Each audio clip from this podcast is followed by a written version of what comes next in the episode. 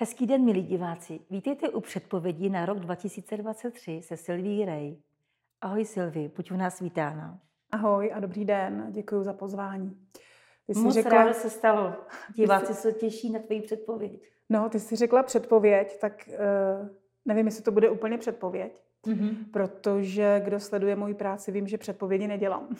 Děláš hledy. Ano, v podstatě jde o to, že máme možnost vnímat čas eh, jako přítomný neustále. Docela se nám, myslím, daří vnímat čas jiným způsobem než jenom jako lineární, přestože my tu linearitu času potřebujeme. Eh, tak jak žijeme momentálně v těch třech středních dimenzích našeho 12-dimenzionálního prostoru, eh, protože tam jsme schopni tvořit myslí tu hmotu, tak eh, v, těch, v těchto třech středních dimenzích, té střední vibrace, potřebujeme čas lineární, protože v té hmotě se potřebujeme posouvat na té ose od minulosti k budoucnosti. Ale když od toho dokážeme i odhlédnout občas, tak můžeme vnímat, že ten čas je i něčím jiným. A je to docela zajímavý, Protože zrovna poslední dny si všímám, že se nám ten čas zase hodně ukazuje eh, až legračně. A myslím, že můžeme očekávat teď, jak se nám blíží slunovrat už, že zase budeme svědky takových různých časových zkratek. Mm-hmm. Jo, že se, zase se bude dít, už se nám to dělo před nějakou dobou, že jdete kolem pračky a je tam úplně jasně 33 minut do konce cyklu. Jdete za čtvrt hodiny a je tam 39 minut do konce cyklu. Jo. v tom samém cyklu. teď se to zase začíná dít častěji. Mně se teď několikrát stalo, že cestu zhruba 300 kilometrovou, kterou jezdím pořád stejně, jedu o půl hodiny, jako za půl hodiny kratší prostě jíma. Jo? Teď jsem to několikrát za sebou. Čili zase nám ten čas ukazuje, že je, eh, kdybych to měla nějak říct, je tekutý v podstatě. Mm-hmm. Já někdy vnímám, že ty prostory, kterých jsme součástí, jsou jakoby ponořené do toho času, jakoby byly ponořené celé do té tekutiny. Někdy jsme byli možná zvyklí vnímat ten čas jako další rozměr nebo další dimenzi a ukazuje se, že spíš tím není. Že je něčím nad tím, že vlastně ten čas je přítomen rovnoměrně ve všech těch dimenzích, stejným způsobem. Takže jestliže my tady na Zemi žijeme ve 12-dimenzionálním prostoru, tak ten čas můžeme vnímat jako něco, co je tam jako 13. navíc a vlastně protéká eh, všemi těmi dimenzemi současně a naprosto rovnoměrně. Tak jak se ty dimenze od sebe navzájem odlišují vibracemi, protože každá ta dimenze vibruje jinak, tak eh, ten čas je v tom naprosto rovnoměrně rozprostřen, což je zajímavý. Je to pro mě strašně těžké popsat slovy to, co vnímám, protože se mi, eh, a myslím si, že nejenom mě, ale že máme všichni možnost čím dál tím víc vnímat věci mnohoprostorově, mnohodimenzionálně.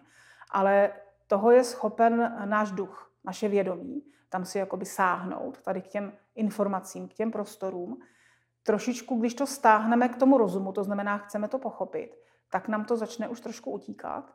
A když to pak chceme ještě verbalizovat, říct to slovy, tak už nám toho uteče hodně. A když to chceme ještě třeba napsat nebo nakreslit, tak už je to úplně pryč. Protože jakmile to píšeme nebo kreslíme, tak tam už je to jenom ve dvou rozměrech a to už je naprostá většina těch informací vlastně ztracená. Takže ty předpovědi, jo, když, to, co, když se díváme třeba, když dělám výklad nebo rozbor té dané situace, tak je to vlastně o tom, že se díváme do toho, co se děje teď protože víme, že všechno je tady a teď, všechno je v té současné chvíli. I ta minulost, i ta přítomnost, i ta budoucnost se odehrává teď, což náš rozum kvílí, protože ten to vůbec nedává. Ale právě když si představíme ten čas jako tekutinu, do které jsme ponoření, i v rámci té linearity, i ta naše linka lineární tam je té tekutině, tak potom to dokážeme jako líbí vnímat. A když tedy se díváme třeba do toho roku 2023, nebo se do něj dneska chceme podívat, tak my se vlastně díváme do přítomnosti. A navíc máme určitá vodítka nebo nástroje, které nám pomáhají, tady si troufám říct, odhadnout, co by se dalo na základě toho očekávat. Protože třeba, když budeme mluvit o číslech, rok můžeme zobrazit nebo si představit pod nějakým číslem, tak ta čísla nám pomáhají si tam vlastně přečíst energie, které se dají očekávat. A rok 2023, jak by se dalo přečíst? Několika, několika úhly pohledu. Eh, v podstatě rok 2023, když to sečteme, bude sedmičkový. Teď si ale řekneme, co, o čem to je, protože kde je ta sedmička v tom roce? Jako, co tam vibruje tou sedmičkou? Eh, co pak ve vesmíru jsou nějaký roky? Kde na nás působí nějaká sedmička? Já jsem takový zkoumavý typ, takže mhm. když takovéhle otázky mě samotnou napadají, tak jako potom jdu, chci ty informace. Ano, v podstatě je to hodně o nás, o lidech, o naší mysli. To, že máme rok 2023, se týká nás, lidí tady na Zemi. A to ještě ne všech, protože samozřejmě jsou civilizace i v současné době, které používají jiné označování času, jiný kalendář. Ale my můžeme opravdu ta čísla vnímat jako symboliku, jako nástroj.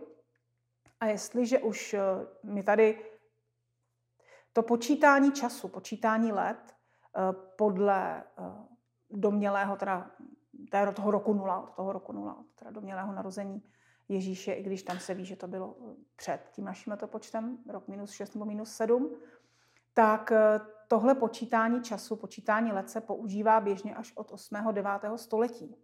Od té doby se ty roky počítaly jinak, ty systémy byly různé, ale přesto, i když bychom to vzali, že to je jenom v tom druhém tisíciletí, je to tisíc let. To je hodně generací, to je hodně energie lidských myšlenek, velká síla té lidské mysli.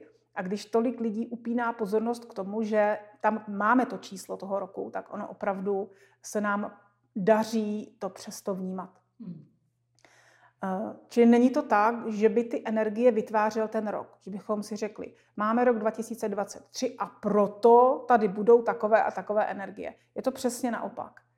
Eh, ten vesmír, řekněme, kterého jsme součástí, má nějaký vývoj, který je velmi dlouhodobý a my jsme toho součástí. A máme možnost určitými nástroji, které dlouhodobě používáme, eh, to vnímat.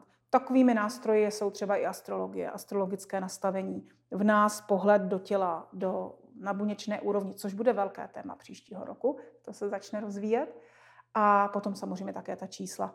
Ta čísla můžeme vnímat, když budu mluvit teda o arabských číslicích. Arabské číslice, to jsou ty číslice, které používáme, tak jsou vlastně určitou symbolikou, která znázorňuje vibrace, které zní, to znamená tóny. Všechno, všechno se hýbe, Všechno je energie, všechno pořád vibruje a celkem chápe i náš rozum, že když něco vibruje, vytváří to zvuk. A některé ty zvuky jsou pro nás i zachytitelné našimi základními smysly, některé ne, ale všechny se dají zapsat, ať už nota, notami nebo třeba čísly. Je to dost podobné. Ten rok 2023 bude tedy sedmičkový, ale sedmička není jediné číslo, které tam je zajímavé. My víme, teď ještě nastává každý rok taková zajímavá takový zajímavý přestup, kdy tam úplně nesedí skutečný začátek roku, astrologicky i energeticky, což je jarní rovnodennost v březnu. A ten námi vymyšlený začátek roku 1. května, který sice ten první, 1. ledna, ne 1. května, 1. ledna nic ve skutečnosti nezačíná, ale tím, jak tomu strašně moc lidí věří, tak tam klademe poměrně svojí myslí dost zásadní milník. A navíc je to v období kozoroha, kdy ta energie se teprve začíná rozbíhat, protože ten kozorok se vždycky hlásí až tak kolem toho 27. 29. prosince. Do té doby je tam energie zimního slunovratu. A ta je víceméně nulová. Tam se ten kozorok moc nedokáže projevit v tom. A kozorok sám o sobě je energie poměrně dost urputná, velmi zemská, zaměřená na cíl, na výkon, na ambice. A teď my si tam k tomu ještě mentálně vkládáme ten začátek toho roku a děláme tam taková ta předsevzetí a strašně na sebe tlačíme přitom a spěcháme na sebe. Přitom ten kozorok už tak sám by to vytvářel i bez těchto našich snah. A pak velmi rychle a brzo selháváme v těch předsevzetích, protože ona, ta energie tam na to ještě není připravená. To znovu zrození nastává skutečně až s tím novým rokem astrologickým, to znamená s tou jarní rovnodenností. A teď teda co s tou sedmičkou? Kdy vlastně začne? Teď my na ní myslíme už od toho prvního ledna. To znamená, že tou myslí tam vytváříme tu sedmičkovou energii, nějak si jako přitahujeme už od toho prvního ledna. Ale ten rok se skutečně v plné síle rozbíhá až v tom březnu. A tohle je jeden z důvodů, proč vždycky zhruba mezi tím zimním slunovratem a jarní rovnodenností se pohybujeme v pásmu takové směsi, kdy dobíhá ještě vibrace a energie toho roku předcházejícího, čili letošního šestkového, a my si tam do toho doslova jako cpeme. ještě navíc, už ten rok nový, ten sedmičkový.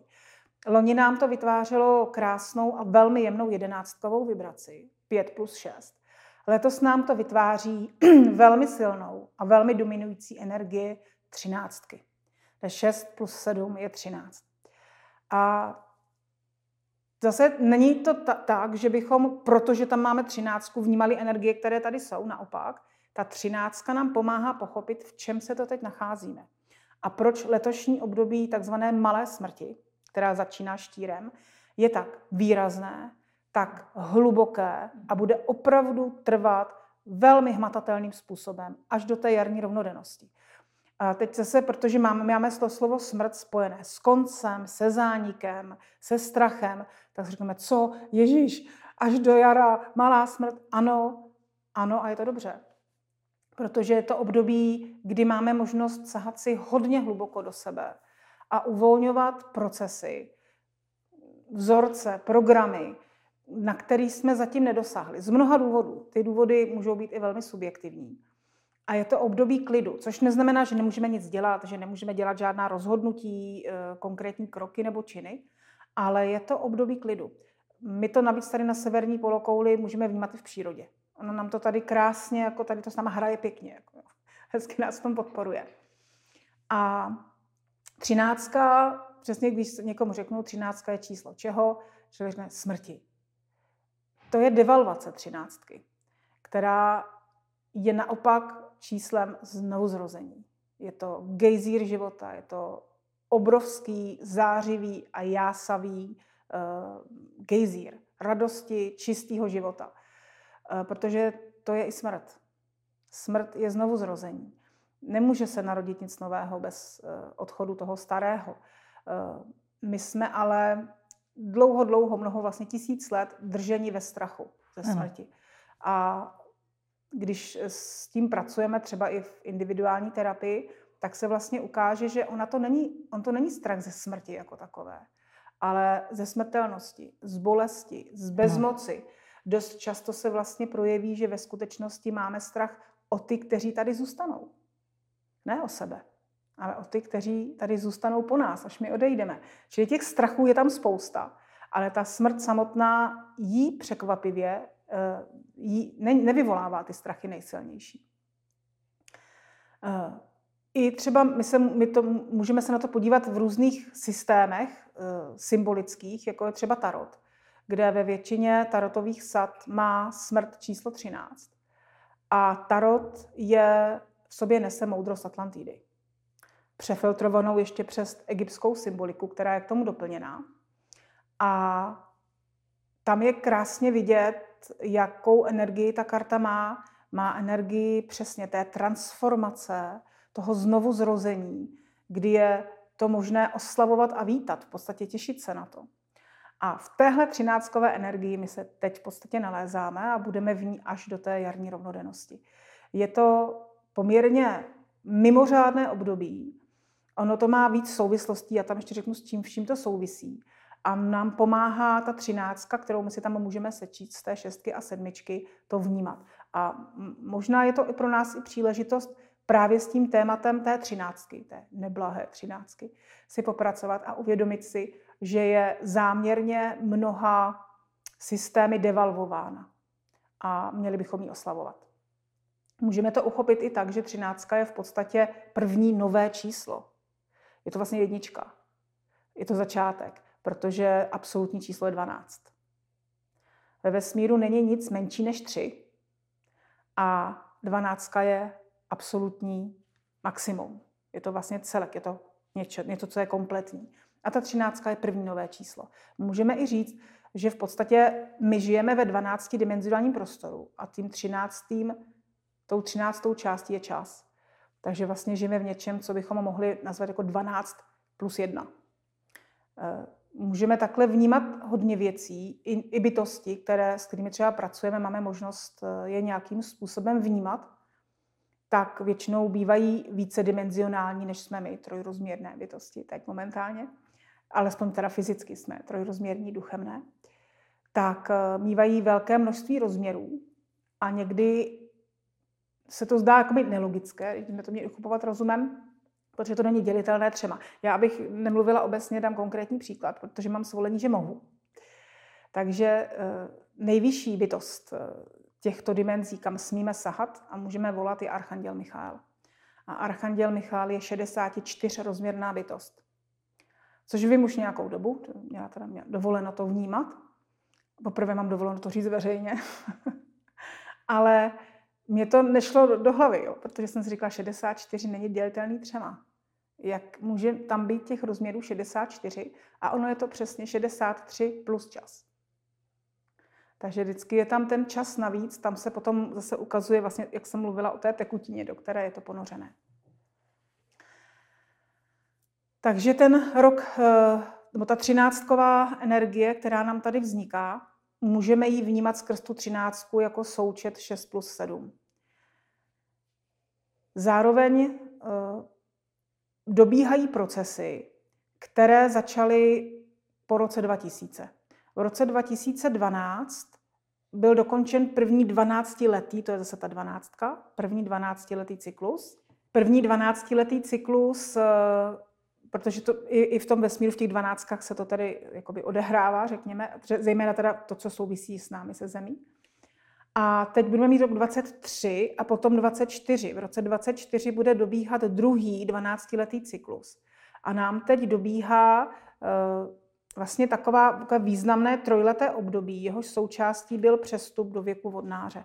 Protože tak, jak my jsme to tam vnímali v zimním slunovratu 2020, tak uh, to byl pouze začátek. A on ten proces na té vesmírné úrovni trvá mnohem déle. Až v podstatě do toho roku 24 tady ta změna pořád nějakým způsobem dobíhá na různých, různých úrovních a projevuje se ve změně vibrací v podstatě všeho, co tam tady v tom prostoru máme. To vnímáme všichni, že se ty procesy mění, právě se mění i ten čas, různě se urychlují souvislosti, tak jak se ty vibrace zvyšují. Vlastně ve všech těch 12 dimenzích našich se zvyšují vibrace i v těch světech, i v těch dimenzích s těmi velmi nízkými, v těch nízkofrekvenčních dimenzích našeho prostoru se zvyšují.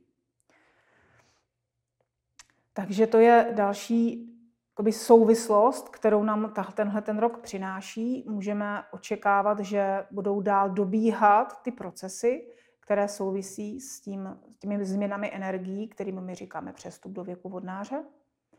A Potom, až se nám ta sedmička začne projevovat naplno, tak se k ní přidá ještě pětka.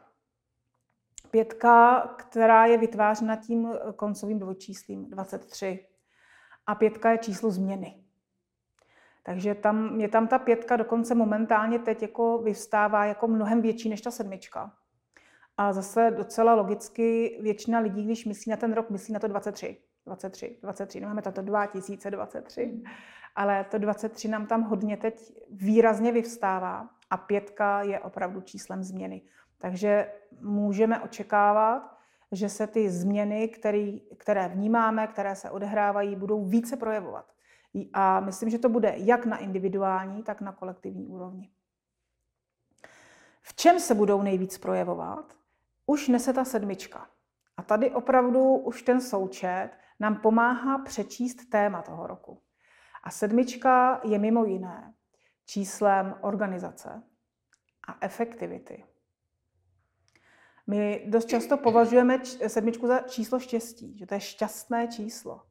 Proč ji vnímáme jako šťastné číslo? Kdy se cítíme šťastní? Když máme všechno dobře zorganizované a vnímáme svůj život jako efektivní. Efektivně žitý ve všech rovinách. Protože ona, ta sedmička, eh, tohle přináší. Lidé s životním číslem 7 mývají velkou potřebu efektivity, také jsou vybaveni dary a talenty tu efektivitu vytvářet ve svém životě. Jenom je důležité, aby se nastažili to dělat doma, v rodině, že tam to moc nejde. A mývají velmi dobré organizační schopnosti. Jsou to rození velitelé, vedoucí, jo, velmi pracovití. Ta sedmička je opravdu takové číslo velmi tvořivé. Takže určitě i naše tvůrčí síla a tvůrčí energie může v tomhle roce dostávat velmi konkrétní podobu. Navíc ta pětka, která je tam v té dvojce a trojce, z té dvojky trojky, je z dvojky a trojky, což je taky důležité. U každého čísla, když je součtem, velmi záleží na tom, z jakých souč- čísel je sečtená. A nám ta pětka bude vznikat z čísel 2 a 3. Dvojka je jin, tam nám dobíhá ta jemná jinová energie letošního roku, takže takové to klidné plynutí, ale trojka je velmi praktické číslo, je to číslo práce. A je to číslo základu. Jak jsem říkala, ve vesmíru není nic menšího než tři. Základním eh, tvarem vesmíru je trojuhelník. A my ho tam budeme mít teď celý rok na konci. Takže nám ukazuje jasně ten směr a hlavní oblast i v tom individuálním rozměru našeho žití. Věnovat se věcem, které souvisí s praktičností, s prací, eh, tam, kde máme nějaké plány, eh, třeba i dlouhodobé sny ohledně naší seberealizace. Tak ten sedmičkový rok nám může výrazně pomoci v tom najít cestu, najít řešení, i odvahu. Eh, v tom udělat konkrétní praktické kroky, dostat ten svůj život více do té efektivní harmonie nebo harmonické efektivity. Dá se dá říct oboje. Eh, myslím si, že opravdu pro hodně lidí ten sedmičkový rok může být rokem, kdy se mohou výrazně posunout v pracovní oblasti, v oblasti své seberealizace. I v souvislosti s tím, že mnoho lidí, nebo čím dál tím více lidí chápe, že neexistuje nic jako volný čas. Neexistuje volný čas. Já to řeším docela často, když řeším s lidmi, že jim uniká energie. Nechápou, proč jsou unavený, proč, eh, když mají jakoby dobrý záměr, snaží se být dobrými lidmi a jednat intuitivně a nechají se vést tím srdcem a jsou velmi unavený. Nechápou, proč jsou tak unavený. Teď tam probíráme konkrétně ten život velmi prakticky, právě po té praktické stránce, co ten člověk dělá, jak se mu ta daná činnost vrací. To je tam vždycky, když uniká energie, někam ji dáváte, kde se vám nevrací. Že jo? A teď mi ten řekne, no tam tady já chodím pomáhat, ale to, to nic to já dělám ve volném čase. Říkáme, no jsme doma. Nic jako volný čas neexistuje. E, všechen čas, který nám byl dán pro tenhle život, je náš. Každá vteřina. A když komukoliv nebo čemukoliv věnujeme svůj čas, je potřeba, aby nám byl vracen. Ta energie se nám musí nějak vrátit. To, ten způsob může být různý. Může nám uh, ta situace vracet tu energii třeba tím, že nám dává hluboký smysl, protože ji děláme pro sebe, obohacuje nás. Nemusí nás obohacovat finančně, ale může. Může nás obohacovat nějakými prožitky, zážitky. Já zase, abych nemluvila obecně dám konkrétní příklad. Člověk chodí pracovat do hospicu. A přesně má ten dojem a strašně ho to vyčerpává. Přitom vnímá, že by to jako chtěl dělat. Eh, má tam tu potřebu tam chodit. Ale chodí tam s tím záměrem, že musí těm lidem pomoct, že to tak je správný a dělá to ve volném čase, protože za to nic nechce. A tohle je ten, tady nastává ta neefektivita, která je tam vytvořená tím záměrem.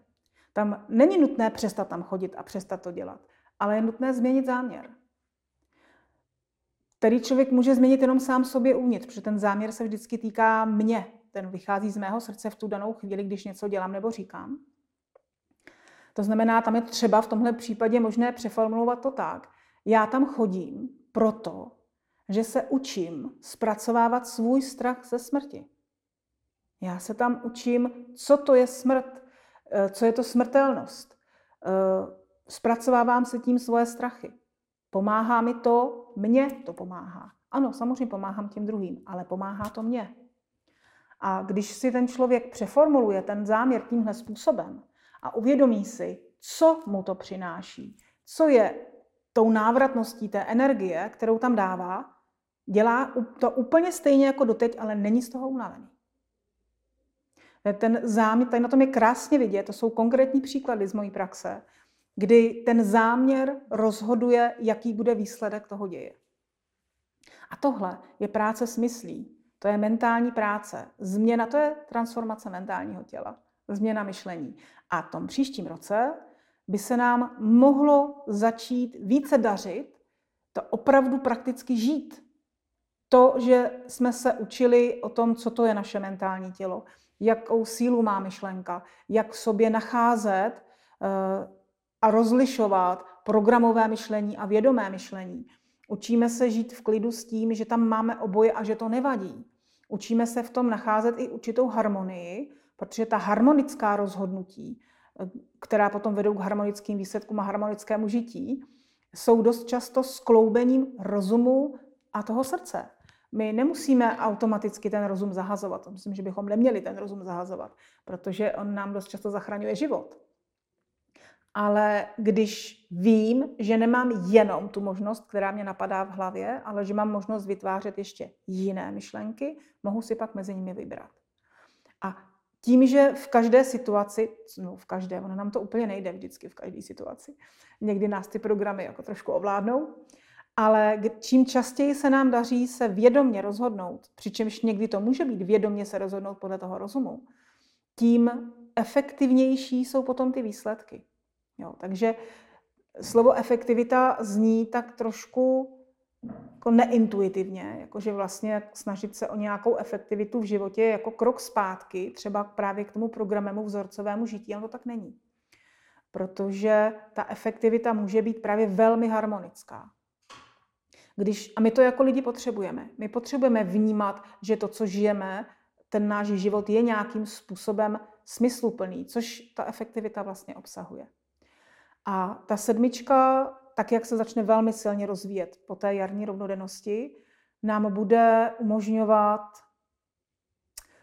tohle, co jsme pochopili, v sobě poznali a čemu hluboce věříme, řekněme. Prakticky to žít. A nemusíme to žít 24 hodin denně, 7 dní v týdnu. Stačí, když občas uvidíme ty výsledky toho změněného myšlení. Myslím si, že bychom v tom roce 23 a ještě potom i v roce 24 už měli výrazněji ve svých osobních životech vidět výsledky toho, jakým způsobem jsme změnili své myšlení. A více a hlouběji si můžeme uvědomovat význam té efektivity. Prostě si nám to podaří lépe si ten život zorganizovat. To sedmička umí právě. Být sami sobě velitelem vytvářet tam ten soubor těch efektivních pravidel, podle kterých se řídíme, tak abychom byli sami se sebou spokojení. Eh, ono to sebou nese určitý aspekt priorit, kdy si člověk uvědomí, že opravdu jsou situace nebo aspekty, jevy v životě i v té třeba v osobnosti, s kterými je potřeba se smířit. Protože v danou chvíli se s tím smířit je efektivnější, než to silou, jako na sílu měnit. Přestože by se to změnit dalo ale nemusí proto být zrovna vhodný okamžik. Takže ono součástí toho efektivního praktického žití je určitě smíření. A tady se nám právě v téhle době, v tom období té malé smrti, v té třináctkové energii, hodně silně ukazuje a připomíná důležitost a význam smíření. Jak pro ten život tady na zemi, tak případně pro ten život další. Je to vlastně takový určitý akt pokory. Určitě. Dokázat se s něčím smířit je taky o pokoře. Ano, určitě je to, ale je to vlastně ta pokora, kterou v, nějakým způsobem pocitujeme sami k sobě. Což je vlastně i vlídnost, kterou potom dáváme sobě. Ano. Taková, jakoby, že si dovolíme ulevit si od ano. určitého tlaku, který sami na sebe vytváříme. Přesně. Což nám ale zase, když mluvím o efektivitě, tak to právě vypadá, že vezmeme sami na sebe byč a budeme se takhle honit, jako aby jsme no, byli co nejefektivnější, ale tak to, to nemyslím. určitě nemyslím. Ne, tak to určitě nemyslím. Je to právě o tom, aby ta efektivita byla, aby nás to tady tak jako hřálo, že to má smysl, že, nám to jako, že se nám to vyplácí. Aby jsme neplýtvali energií. Přesně, abychom opravdu viděli, že to, ta dřina, kterou jsme za ty poslední léta udělali na té práci na sobě, se nám opravdu vyplácí. Ve všech možných směrech a aspektech. A to si myslím, že by mohlo jít snáze z celé řady důvodů. Oni, ty energie se nám tam nastavují způsobem, který jde velmi do hloubky a souvisí to právě s tím, že se zvyšují vibrace všeho celého toho 12-dimenzionálního prostoru. A jak se ty vibrace zvyšují, si to představíte, jak se zvyšují, jako kdyby byly hlasitější. Takže vlastně líp, líp vnímáme, líp uh, vnímáme procesy, které se dějí, víc je cítíme, víc je vnímáme v sobě, jde nám to víc do hloubky, tím se nám daří více rozlišit právě třeba ty programy, vzorce, to intuitivní a rozhodovat se mezi tím. Té sedmičce to je asi to, co mi tam teď přišlo. Ještě tam je jedna věc, a to je druhé téma, v kterém se může ta sedmička projevit v souvislosti s tvořením. Vnímám to při práci s lidmi i na těch mých skupinových pracech, že se od podzimu letošního roku, a bude to sílit určitě v příštích letech, posouváme se dál v tom svém vývoji a to na úroveň, která je už pro nás, byť je hrubě hmotná, je to hmota, osahatelná hmota, je neviditelná pouhým okem. A to je atomární uh, složení hmoty, to znamená vnímat hmotu na úrovni atomu a vnímat svoje tělo na buněčné úrovni. To je něco, co se po nás teď velmi, velmi chce. Mě k tomu dost často mám jakoby vedení při různých rituálech a obřadech, které děláme, naučit se vnímat svoje tělo na buněčné úrovni. Pracovat s každou buňkou jako se samostatným organismem. Podívat se na ně, jestli jsou zdraví, jestli jsou v pořádku, jestli jsou šťastní, jestli dostatečně svítí, jaké mají tvary. A vlastně máme tam dovoleno čím dál více vnímat, že naše buňky obsahují úplně všechno, co potřebujeme vědět a znát o sobě a o vesmíru. Protože to, co vnímáme jako nástroje sebepoznání, třeba když pracujeme s, s astrologickým nastavením, s životním číslem, tak eh, co to vlastně je, třeba když životní číslo, to je takový moje téma, co to vlastně je. Mě to zajímalo dlouho, když je někdo sedmička, co mu to tam vybruje to sedmičkou, jako kosti nebo zuby, nebo co, co mu vybruje sedmičkou, proč je sedmička. Protože když něco vybruje, vybrovat může pouze něco hmotného. Všechno je energie. Co vytváří tu energii, která vybruje sedmičkou? Vlastně tak dlouho jsem pracovala, pracovala, to se všechno tohle odvíjí vlastně od práci s lidmi, přes které chodí informace, přes ty osůbky, co přichází ke mně. Životní číslo je tón, kterým zníme. A zníme tak díky vibraci vláken eh, našeho DNA. Naše DNA jsou neskutečné obrovská množství vláken, napnutá mezi dvěma lamelami momentálně. Máme dvě, máme tam dvě vlákna DNA v téhle fázi vývoje lidstva. A ta vlákna vibrují. Je to celkem logický strun, když upneme mezi nějaký dva kolíky, tak taky vibruje a vytváří to tón. A tohle máme v sobě. V každé buňce svého těla máme uh, tu dvoušroubovici vláken DNA a ty vlákna vibrují. A Každý člověk narozený do roku 1999 zní jedním tónem. A ten tón se dá zapsat tím číslem. Proto je taky velmi důležité, třeba já pořád uvádím ty sedmičky, z jakého součtu vznikají. Jestli člověk má sedmičku z 25, 34, 43, je to podobně jako u not, kdy v podstatě notace je pořád notace, ale notace jedna zní jinak než C2 nebo C3, jakoby v jiné tónině. Tak stejně tak potom zní ty jiné sedmičky. Jo? A tam to vůbec přirovnat čísla k tónům je dost přesné. Dokážeme si to podle toho docela dost přesně představit. Takže životní číslo je fyziologická záležitost. To není žádná záhada. DNA si umíme všichni představit, vlákna si umíme představit, že vibrují si umíme představit a je nám jasné, že ta vibrace vytváří tón. A ten se dá zapsat číslem. A je nám to celkem jasné. Proto vnímáme, že nám to vytváří nějakou výbavu v tom těle, protože ta výbava je v té DNA. Že? Eh, lidé narození od roku 2000 znějí v akordu. Oni znějí třemi tóny, složenými v akordu. Proto u nich není možné vypočítat to životní číslo jenom prostým součtem. A tam je potřeba se kouknout se do té energie, přímo do toho člověka, jim tam vzniká takový trojuhelník vlastně čísel, když jedno bývá jakoby na, na špičce jako hlavní a další jsou potom doplňková, ale všechna tam platí. Oni prostě znějí v akordu, znějí jinak. Jo, to jako velmi zvláštní to, to vnímat. Takže ta buňka nám, nám, nám tady určuje vlastně to životní číslo třeba. Jo? Máme tam taky, ale tak, jak jsou seřazené informace v té DNA, což je, se odvíjí od, řekněme, tlaku a tahů naší sluneční soustavy v okamžiku prvního nádechu. To vlastně si potom přečteme v horoskopu. Jo? To taky je obsažený v té buňce. Jo? Když se narodí miminko, tak vlastně když se poprvé nadechne, tak se buňky jeho fyzického těla naformátují do stavu sluneční soustavy. Dokud je miminko v bříšku, tak na něj tlaky a tahy vesmíru nepůsobí. Proto jakoby, tomu zabraňuje plodová voda, což je velmi specifická voda, kterou navíc do té doby, než se poprvé nadechneme, dýcháme. Jsme takový jako zvláštní tvorové do té doby. Opravdu ten lidský život začíná s tím prvním nádechem. Takže zase přijde se můžeme říkat, proč na nás působí ty planety, proč na mě má jako na člověka vliv to, kde stojí jednotlivé planety v okamžiku mého narození. Protože planety v naší sluneční soustavě, která je 12-dimenzionální, my ji vnímáme jako trojrozměrnou, na sebe neustále vytvářejí tlaky a tahy. Tak jak se pohybují, tak tu energii mezi sebou buď stlačují, nebo ji natahují. V zásadě je pořád, pořád, všechny navzájem to dělají.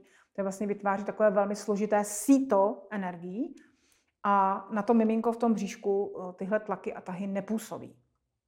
Až když se to tělíčko dostane ven a poprvé se nadechne, tak ty buňky, které jsou do té doby neutrální, dalo by se říct, se naformátují přesně podle té konstelace, která je v tu chvíli tam daná. Takže vlastně zaujmou tvar, řekněme, který odpovídá tlakům a tahům v tu danou chvíli. A to způsobí, že se ty genetické informace, zejména ty, které jsou jemně hmotné, dary, talenty, vlohy a tak dále, temperament, naskládají do určitého pořadí.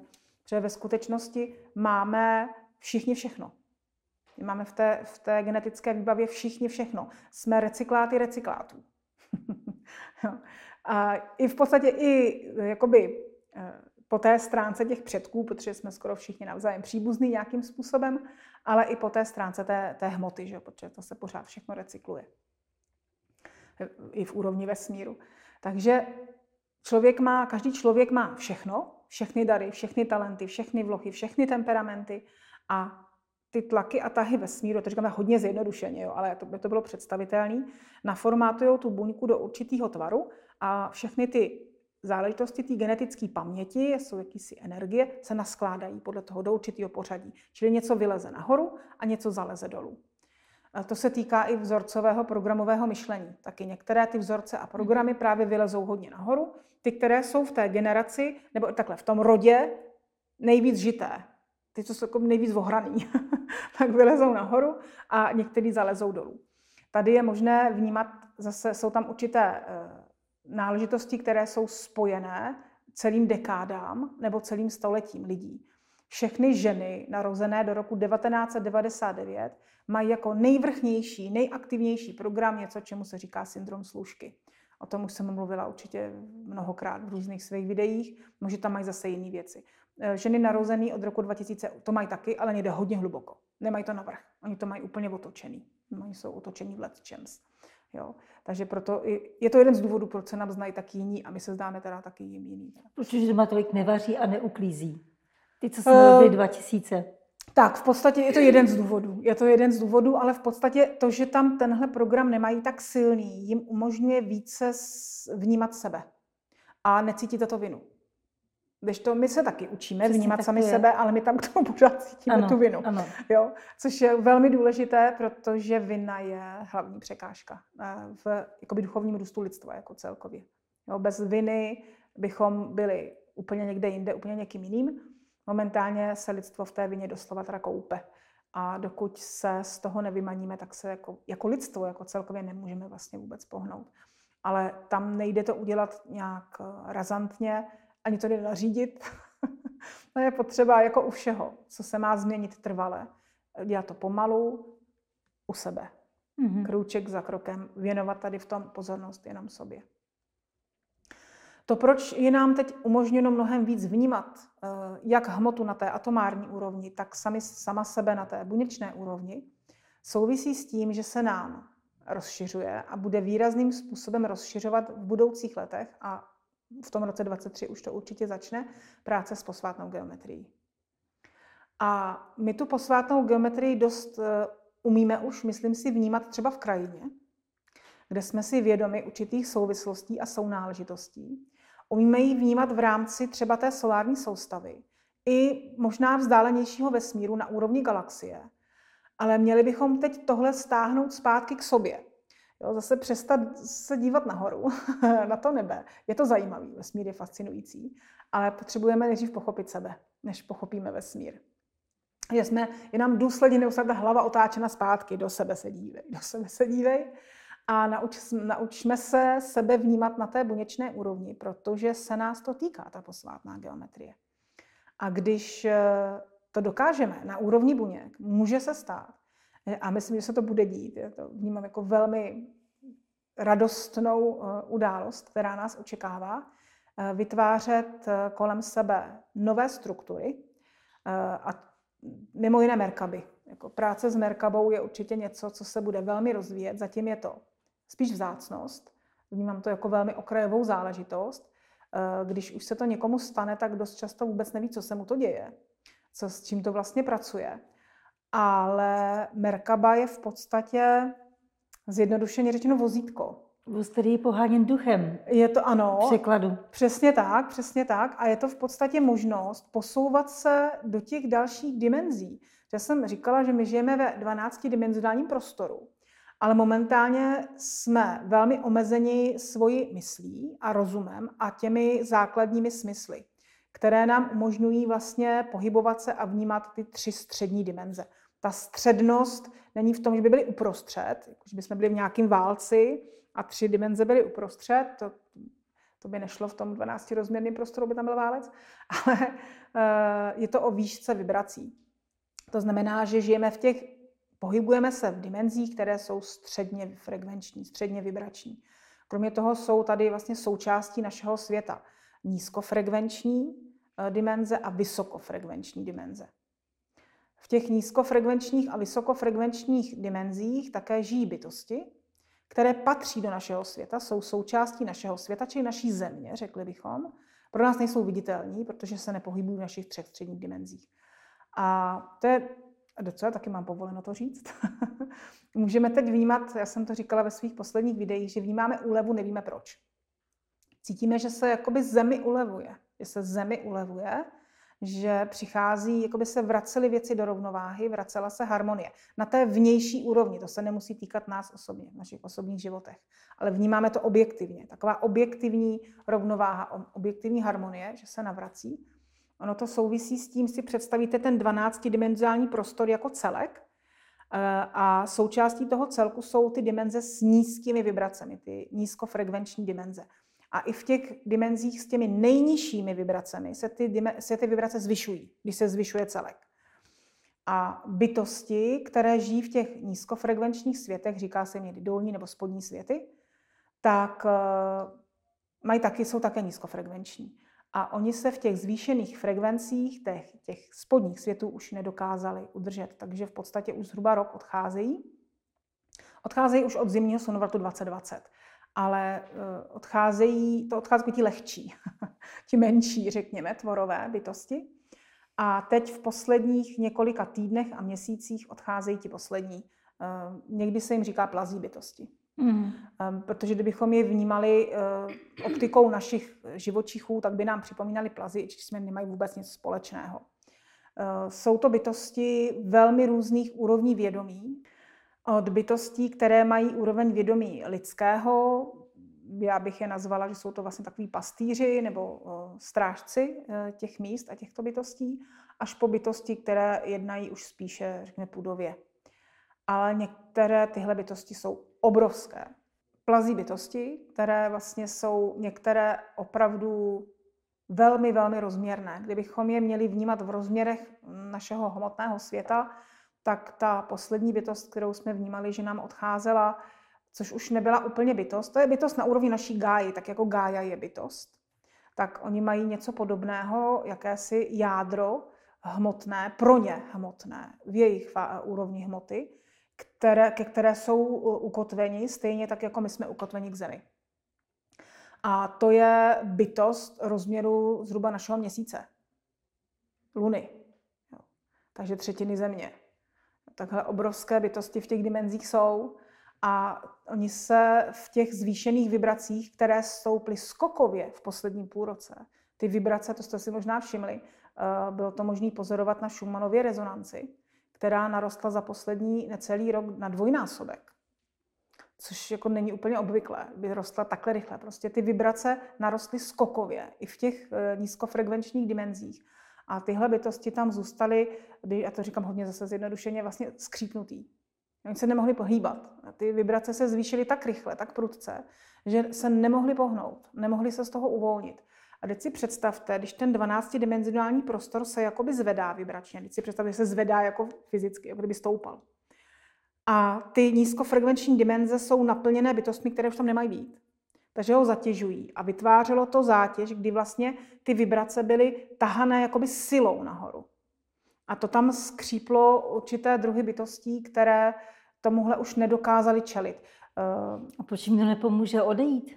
Pomá, pomáháme jim. Jo? Lidé, kteří s tím pracují, jsou volaní na různá místa, otevírají se portály, které, kterými ty bytosti odcházejí. Ale oni už to často nedokážou sami.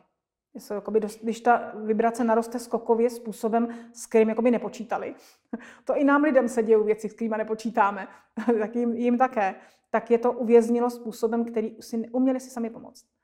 Takže vím, že s tím jsou lidé, kteří s tím pracují, volají se je různá místa, kde vlastně si načtou, co je potřeba udělat, jakým způsobem je potřeba ten portál otevřít a potom ho samozřejmě zase zavřít, za jakých podmínek. Někdy jsou to procesy, které se připravují i řadu měsíců. A potom vlastně, teď, to se teď dělo během celého období štíra hodně. Hodně to odcházelo. To bylo taky cítit. Bylo to cítit přesně, ale to je ta úleva. Teď vlastně odešly opravdu velmi rozměrné bytosti v posledních týdnech. A té zemi, té 12 rozměrné zemi se nesmírně ulevilo. A ona už to opravdu žímala z posledních sil, jo. To, to, ten nárůst těch vibrací. Takže jsme i my potom, my jsme toho součástí jako lidstvo, byli velmi vyšťaveni teda. A teď přichází taková úleva, kdy to může stoupat už volněji. Jo. Teď se tam ještě vytváří takové prázdné, vlastně přímo prázdné prostory. Uvol, uvolňuje se to. No. A bude se to, dít, eh, bude se to dít více. A ty zvýšené vibrace... Přijde zase nárůst energie. Ano, určitě je možné očekávat nárůst energie zase, ale spíš až tak No, no, o tom jaře, ono to, ono to můžeme vnímat dřív. On ten kozoroch to přinese už. Jo, ten leden už by to mhm. tam měl, protože to je zemský znamení. A právě ta země, jak znovu zas, z, e, dostane jakoby po tom zimním slunovratu trošku zase jiskru a začne se zase točit jako volněji, tak e, no totiž v tom slunovratu ta země se točí jakoby na setrvačnost, protože nemá energii. Jo? E, hmm. Slunce pohání zemi, Slunce nabíjí Zemi energii, aby se otáčela. Je to hodně zjednodušeně řečeno. Jo? Ta energie, tam jsou ještě jiné energie, které tu Zemi pohánějí. Zemi má vlastní jádro, na základě kterého se otáčí a tak dále. Ale velkou roli tam hraje jako význam Slunce pro Zemi. A v době zimního slunovratu, kdy ta Země je nejvíc odkloněná od Slunce, tak to Slunce dává té Zemi velmi málo energie. Ona vlastně jako by klouzala po té Zemi. Takže ta Země ji může velmi málo přijímat. A to znamená, že to otáčení probíhá už jakoby setrvačností. A to, to je tak mezi 19. a 27. prosincem. A země vůbec nemá energii a se točí na setrvačnost. Je velmi důležité v těchto dnech pod ním jako nic moc nechtít. Nebrat si od země energii, spíš jí dávat, dávat zemi energii.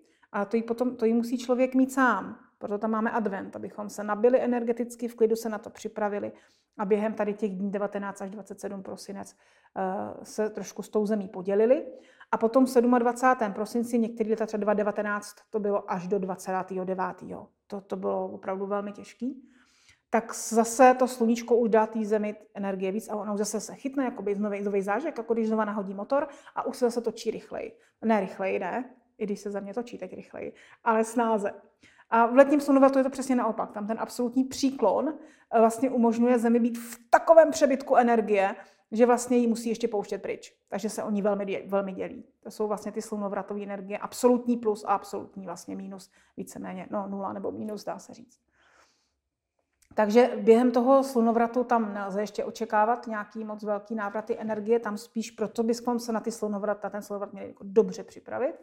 Ale po tom, až ten slunovrat miné, takže myslím, že už během toho ledna nám ten kozoroch umožní dělat, eh, dělat rozhodnutí. Minimálně ta energie v oblasti té odvahy, eh, udělat to rozhodnutí, nějaký nápad, je tam ten mentální zážek. Ono tam taky na začátku ledna projdeme periheliem, kdy je Země nejblíže Slunci, A to hodně působí na mentální tělo. Jo, tam ty zážehy bývají velmi výrazné.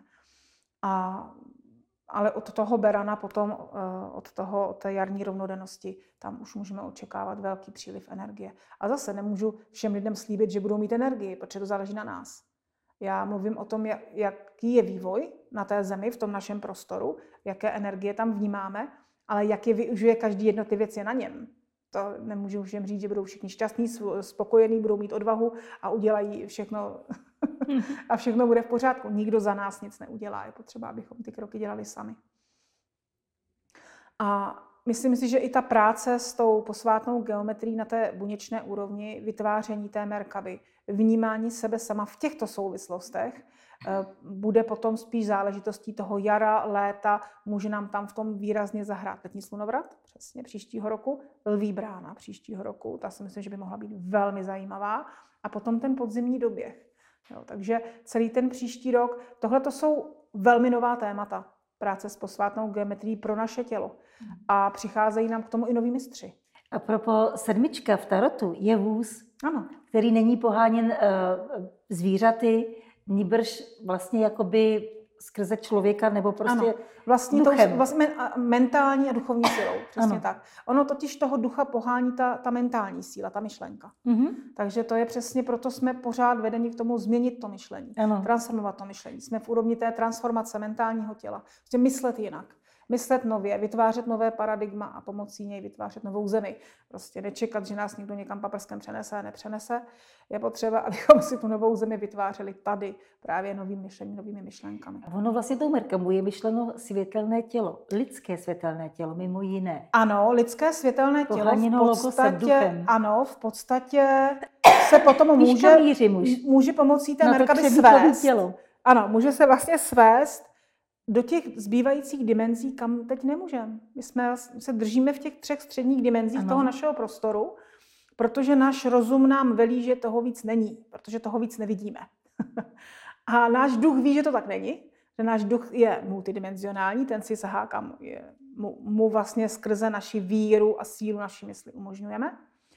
Ale Merkaba ve svém konečném důsledku může se stát natolik hmotnou, že nás může posouvat mezidimenzionálně nebo multidimenzionálně i na fyzické úrovni. To znamená i včetně fyzického no. těla. To si zatím neumíme asi moc představit. To, to se bude rozum trošku úpět. Ale de facto v tu chvíli, kdyby tohle bylo možné, tak eh, jde i o cestování časem, protože potom se zruší linearita času pro, tu dan, pro ten daný okamžik. Nám bude zatím stačit, když začneme chápat tu podstatu a začneme zase od té nejmenší částečky toho všeho, a to jsme my sami, naše buňky a takzvané jádro té posvátné geometrie. Tím jadírkem, já jsem říkala, že základním tvarem vesmíru je trouhelník, a tím jadérkem je čtyřstěn, složený ze čtyř rovnostranných trouhelníků, který je odzrcadlený přes špičku. Takže jsou dva a to je, protože je duální vesmír. Takže všechno se okamžitě odzrcadluje do duality. A to je vlastně to jadírko, ten základ, když si představíte ten čtyřstěn z těch čtyř rovnostranných trouhelníků, který se automaticky překlopí na druhou stranu. A to už se potom klonuje do všech možných stran, úhlů, právě nejenom tří, ale všech 12 dimenzí v našem prostoru, což už si nemůžeme představit ale na základě toho, že se zakřivuje časoprostor, tak ty vzdálené linky už nám připadají jako kulatý. Takže nám to potom se tvoří do těch kruhů, přičem jsou to pořád trouhelníky, složený z rovných čar. Ale v souvislosti se zakřivením časoprostoru nám se jeví kulaté, nám se jeví ohnutý ty vzdálené linky. A tady do toho můžeme pronikat čím dál více, čím dál hlouběji, hrát si s tím, pracovat s tím, dovolit si to, posouvat se skrze to protože nám to pomůže nebo nám to umožní posouvat se do rozměrů nebo dimenzí, kam se zatím dostaneme možná skrze ducha, ale další naše části eh, tam mají zatím ten přístup neumožněný. Ono s tím zvyšováním vibrací se to pak samo nabídne, samo ano, to přijde ano, ano, ano, přirozeně. Přesně, přesně. Ono totiž i tím, že jak všechno rychleji vibruje, tak vibrují rychleji všechny prvky. My jsme složeni z nějakých prvků. Z těch samých prvků jsou složeny kameny, z těch samých prvků jsou složené stromy. A tím, že, a navíc každý ten prvek má svou úroveň vědomí. Já mám v sobě třeba křemík A křemík obsažený v kameni, který obsahuje taky křemík, má stejného ducha. Oni se znají. Ten samý křemík má stejnou úroveň vědomí. Proto tu úroveň vědomí třeba kamene v sobě většina vědomě žijících lidí dokáže už rozpoznat. Proto většina lidí, kteří začínají nějak toho svého ducha, to své vědomí rozvíjet, začnou pracovat s kameny. To je většinou jako to docela legrační, jak se to v posledních letech rozvinulo. A není to úplně jako jenom móda, ale je to právě to, že najednou, když si na ten kámen člověk sáhne, tak mu rozumí. Ne v hlavě, ne slovy, ale tady. Jako ví, ví, jestli je pro něj dobrý nebo špatný, jestli potřebuje vyčistit nebo ne, jestli je, k čemu je dobrý, s čím mu může pomoci. Vnímáme to. To je skrz vlastně vědomí a vibraci těch jednotlivých prvků. A ty vibrace se zrychlují.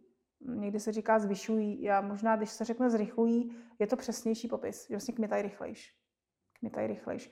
Tím taky uvolňují víc energie. Takže ona ta energie potom ale taky víc, víc vyprchává. My se velmi měníme na té buněčné úrovni. My jsme biochemicky pořád stejný. Naše biochemické složení je pořád stejné, ale ty jednotlivé prvky v nás mění svoji funkci na základě vlastně toho, že kmitají rychleji. Je to právě vidět u toho křemíku, který jsem zmínila. Když ve vás začne rychleji kmetat, kmitat křemík, začnete více svítit, protože křemík je nositelem světla. Ale taky křemík je sklo, takže začnete být trošku skleněný, takže křehčí. Hmm. Jo.